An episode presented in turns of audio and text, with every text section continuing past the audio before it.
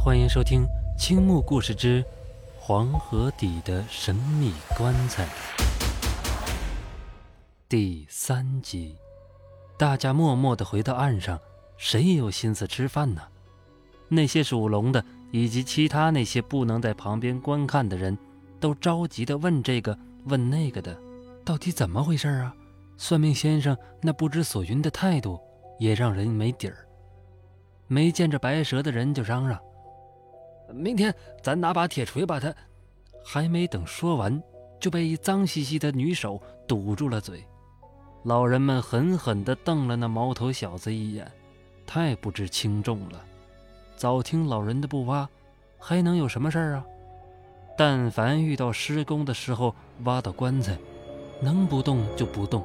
一旦要动，就要请个明白人祭奠一番，把喜财请出来，妥善安置。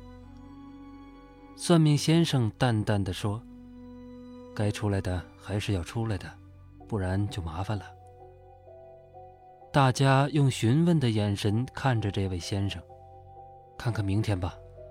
我这有一百零八个黑狗剪纸，你们把它贴到那个院子墙上。记住，所有的门都得贴俩，水缸上一定要贴。这个事儿必须属龙的去做。记住，一定要在太阳出来的时候再贴。如果明天阴天，一定不要贴。先生说话声音不大，但是非常坚定。有一种看破一切的坚定，大家心里稍稍安了点儿，毕竟有人出谋划策，而且指挥若定。还有，你们一定要看看水缸里有多少水，水缸外面湿的痕迹有多高。算命先生吩咐着，大家也就答应了，回到了自己的窝棚。手里的黑狗剪纸是很普通的。就是一般的拿黑纸剪的小狗，这是用来辟邪的，什么结也没有，干嘛用这个？一般人都是用新纸剪的黑狗辟邪，可是拿到手里边的算命先生发下来的这个，看上去应该有好几年的历史了，这纸有点旧。夜里边出奇的安静，连平时打呼噜的都没动静了。当然了，谁还能睡着啊？特别是分配到任务的人更是激动。老人们抽着自己卷的烟卷，一闪一闪的火花，让大家觉得更是希望黎明早点来。哎，你说说，这是不是和秃尾巴老李有关系呀？一个老人轻轻地问。在黄河边上的人。都知道这个传说。秃尾巴老李是龙王的代名词，六十年来一次，来一次黄河就泛滥一次。相传古时候，就是很久以前吧，在一家农村小院里边，一年轻媳妇守着卧病在床的老母亲，老娘特别想喝口鱼汤，外边大雨倾盆，上哪儿买鱼去？再说了。就是有地方买也没钱啊！正在这时候，一阵雷电，天上掉下来一尾金丝大鲤鱼。媳妇儿是欣喜若狂地把鱼抱回屋，看那鲤鱼可怜巴巴的样，就不忍杀它，于是就剁下了鱼尾巴，把鱼给放生了。说来也怪，母亲喝了鱼汤啊，这病就好了。那条鲤鱼呢，是被贬下凡的龙王，也有说跟其他龙斗法败下来的。好在龙王通情达理，没有惩罚孝顺的儿媳，但却成了习惯，那就是隔一甲子就来一次，黄河呢就泛滥一次。河南安阳原来过河都是用船的，忌讳很多。如果有人说“沉”呐这类的字儿，那下场就会很惨。轻的不让你上船，如果你要是在河当间说这些话，可能就会被赶下去。还有一个忌讳，就是不能说“秃”字儿，否则一船都不能平安。这人上船的要是姓李呀，特别受欢迎，有了他肯定一帆风顺。就是因为有这传说，所以这老人就问：说这棺材出土是不是和秃尾巴老李有关系？一听跟这有关，大家就都凝重起来。不会吧？第一，时间不对；再一个，没听说要用黑狗的呀。还有，就是那棺材是人用的呀。大家伙都没有主意。天终于亮了，还好是个晴天，太阳懒洋洋地挂在天上。大家伙分头行动，一些人簇拥着算命先生来到棺材旁边，另外一些人呢就去贴纸。算命先生拿出三根香，点燃了，插在自带的香炉里，嘴里念念有词，但绝不是什么太上老君急急如律令之类的。随后又拿出一块木头来。好像是桑木的，已经磨得都发亮了，就把这块木头插到棺材的正东边。这时候，棺材里的鱼游得愈发的频繁了，大家总觉得不妥。后来，明眼人发现，这棺材自个儿长高了，挖出来的棺体都已经被农民擦拭干净了，明显有二十厘米左右带着泥巴的棺体。这时候，算命先生指着西北角说：“挖，挖到挖不动为止。”这时候，河道还有挖不动的时候？莫名其妙的，算命的是不是吓糊涂了？这时候，贴黑狗的送信儿的人跑回来了：“啊，先生，那缸里的水还有一扎，二十公分就满了。水缸外面的湿痕离上面还有四指。”知道了。算命先生淡淡的答应着，一直盯着棺材里的小鱼儿。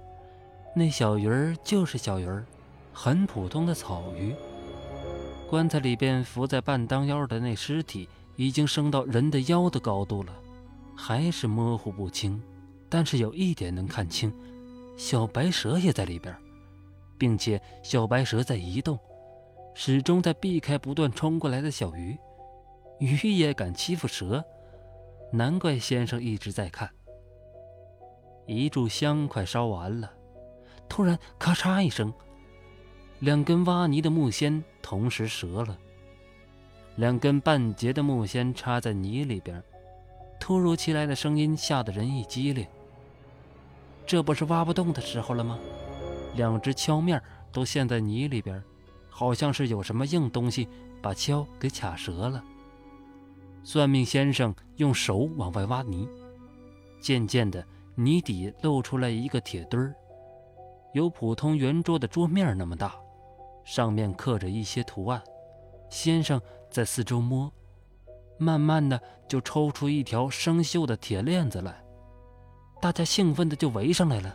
难道这铁链子也跟棺材连一块儿的？几个小伙子就上前帮忙拽，一使劲儿。棺材一头就震了一下，停！算命先生就生气的喊：“不是说不让你们到这儿来吗？”那个送信儿的小伙子赶紧松了手，一溜烟跑到河岸上去了。铁链子上有断茬，可能是时间长了的缘故吧，有一个扣已经裂开一半。要不要接着拉？可以不让断处受力的那么拉呢？大家都等着算命先生的指示。算命先生仔细看着断茬，思索着。这时候天慢慢的阴了下来。民俗先生一直在看铁墩上的花纹，突然他说了一句：“这个应该是井里的呀。”不错，这是古井之中用来镇住泉眼用的。怎么跑这儿来了？四周围那些村里的老人也看着像，于是就更说不清了。这铁链子连着棺材，谁会把棺材放井里呀？纵然是想放，哪儿有那么大的井啊？算命先生若有所思。真的是有高手啊！在那个地方，在风水上能称得上大师的人很少，但是不知道为什么有一段时间。这一片发展的极其迅速，当然是解放前了。有个特别有名的大王村，村里连续建起了九十多座土楼子。大家都说王家祖坟风水好。就在一天晚上，来了一位南方人，据说呢，在石碑座的里边凿出一个金蟾蜍。当晚，整村人都听见铜钱在地上滚的声音。老人就说龙走了。从此，大王村第一百座楼再也没有建起来，建一回塌一回，只好作罢。大家一听说这里头有风水大师的参与，都非常紧张。算命先生说：“没关系，这是本地的先生做的，为的是守住龙脉。没想到还是出来了。那棺材是谁做的？现在怎么办？”不知道。算命先生的脸色也很难看。自从他看到铁链子之后，脸就变得非常凝重，现在脸色更沉重了。突然，算命先生开始用头拼命地撞棺材，一下、两下，没有几下，他已经是血流满面了。算命先生用头撞棺材的声音传得很远。老人说：“回家之后，村里人问是不是放炮了，因为当地有勘探地质的，经常钻眼拿雷管炸。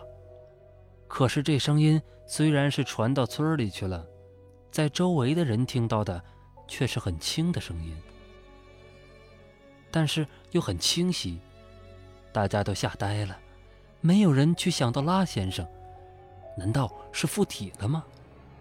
不能。”但凡附体的人都会自报家门，只有在过年请神的时候才有可能出现附体的。正在这时候，突然有人大喊一声：“俺是七仙女儿！”就看一老爷们扭捏作态。这时候突然有人喊：“棺材裂开了！”是啊，棺材裂开了，并且有水往外流。算命先生满脸是血的大声喊：“都赶紧上岸！”大家爬出了大坑，就看棺材里向外喷水，在大家的注视下，水渐渐地把棺材给没了。有细心的人看到棺材里的水根本就没少，大家不再说话，干活去了。算命先生被他叔叔带走了。后来就听说算命先生瞎了。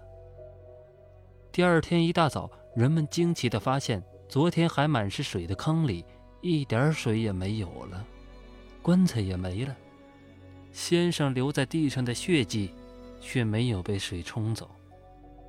有人去那个大院子里看，水缸里边的水也没有了。之后，人们再去找那算命先生问个究竟，算命先生说。我不可说破呀！我若说破，会折我阳寿四十年，更会给本地带来灾难。你不必多问了，把这事儿忘了吧。从此，黄河透明鬼棺之事，成为了一个不解之谜。